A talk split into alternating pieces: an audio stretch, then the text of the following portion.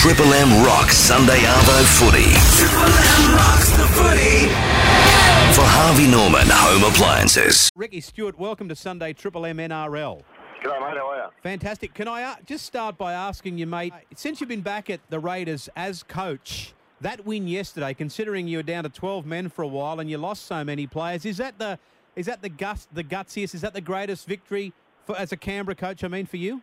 It was certainly built on a fair bit of character. Uh, we, you know, it's, uh, it's an easy word to use, culture. It's a, uh, um, you know, I think everybody uses it at some stage, but we've been working very hard on the on our spirit and character of the, the team, and we certainly called upon that yesterday, and it was a um, wonderful to see how some players had to handle tough conditions, and you know the adversity that we're under was a uh, uh, was a credit to the boys in regards to how we won it.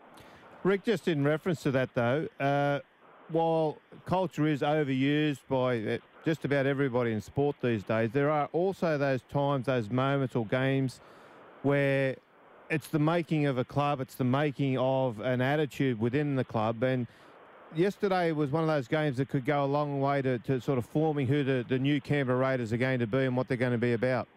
Yeah, Kenny, I've um, over the last two years, and you know, this going into our third year now, we've we've worked really hard on um, call it what you want, you know, your your character, your your culture, um, but we've actually sat down and worked out a plan and um, worked out how we want to be perceived in regards to our actions, and you know that to me is culture. Culture's a uh, as you say, it, it is it is used overused, and um, but I certainly can tell you, if you haven't got it, you don't win those games yesterday.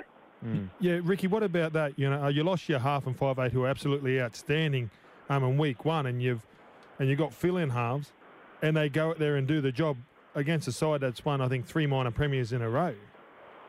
Yeah, Gordy, it was a um, tough when we lost uh, Lockie as well. He, yeah. he uh, did his shoulder and he had to go off, and then um, and it probably hasn't been uh, noted as, as much as I see the the advantage of uh, Josh Hodgson. Mate, he he's a wonderful player, and for him to be able to fill in at um, at five eight for us uh, for, for last week and this week has just been such an advantage. The game the game's changed now with eight interchanges, and um, you know uh, having football players on your team is more important nowadays than it ever has been. And when I say football players, guys that can just play the game. And mm. uh, Hodjo, Hodjo, you can put him at lock, you can put him at hook or halfback or five eight, and he he just can play. And um, Paul Baker got burned on the outside there by Nikorima uh, when he when he when he got beaten in defence. But you know you don't get you don't get negative or dirty on those situations. It was just uh, it was a good try, but. Uh, him being able to fill in those positions is just an uh, advantage for the team.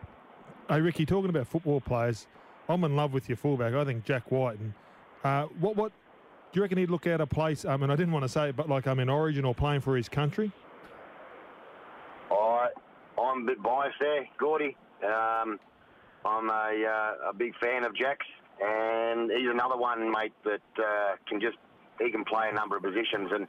Definitely not, but you know I'm, I'm biased there, mate. I, I don't think you are. I think he's outstanding. Hey, yeah. uh, hey, Stick Girls, mate, congratulations on the great start to the season.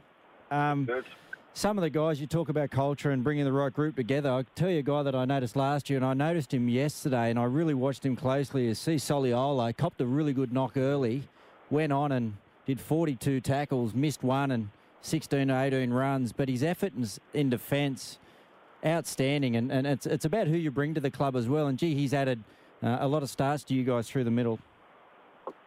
Yeah, I'll, I'll say two things, mate. One, um, you know, we're certainly not getting too far ahead of ourselves. We, we didn't play well yesterday. We played very poorly, to be quite honest, and we still won. And that's that's a, uh, a really nice feeling as a coach, knowing you can play better. Um, but we're not going to jump too far ahead of ourselves early. You know, we go out and lose, lose the next three or four games, mate, and we've got everybody into us. Yep. So, you know, it's two games where it's been wonderful to get the points, but we've still got a lot of work to do. Um, in regards to Sia, he, he's our boss, mate, in regards to uh, what we're trying to create here. He, he wow. He's a he's a man we're building it all around. Yeah, right. And so, Ricky, in relation to blokes like uh, Sia, and now you've got Jeff Lima in there. you've got a couple of uh, English uh, born players in the in the club. You spoke about Hodgson earlier. Now you got Whitehead. Mate, you, you, you're to be commended on the way you've recruited for this team, particularly looking to the Super League and getting some real value from these blokes. Yeah, it's a um, recruiting's a difficult job. I mean, there's um, I'm always I'm always uh, very much told when I buy a bad one. Um, so it's a tough it's a tough job. It's um, you don't always get it right, um, but you know it's not so much us getting it right. It's the actual player coming here and performing. And all, all I can do is I, I can I, can create an environment that they're happy in. I can create an environment they want to play for, and an environment that they're happy playing football in, and that's what we're doing here in Canberra. I know every one of our boys here just absolutely love the club and they love playing for the club. Um, it's my job to create an environment for them to be happy in. Hmm. Mate, just on that, can I? I'll, I'll, let me just be a little bit cheeky here and, and go back to your recruitment. You copped a lot of flack when you, you sacked 12 players at Parramatta. Have any of them gone on to do anything, or, or were you proven right?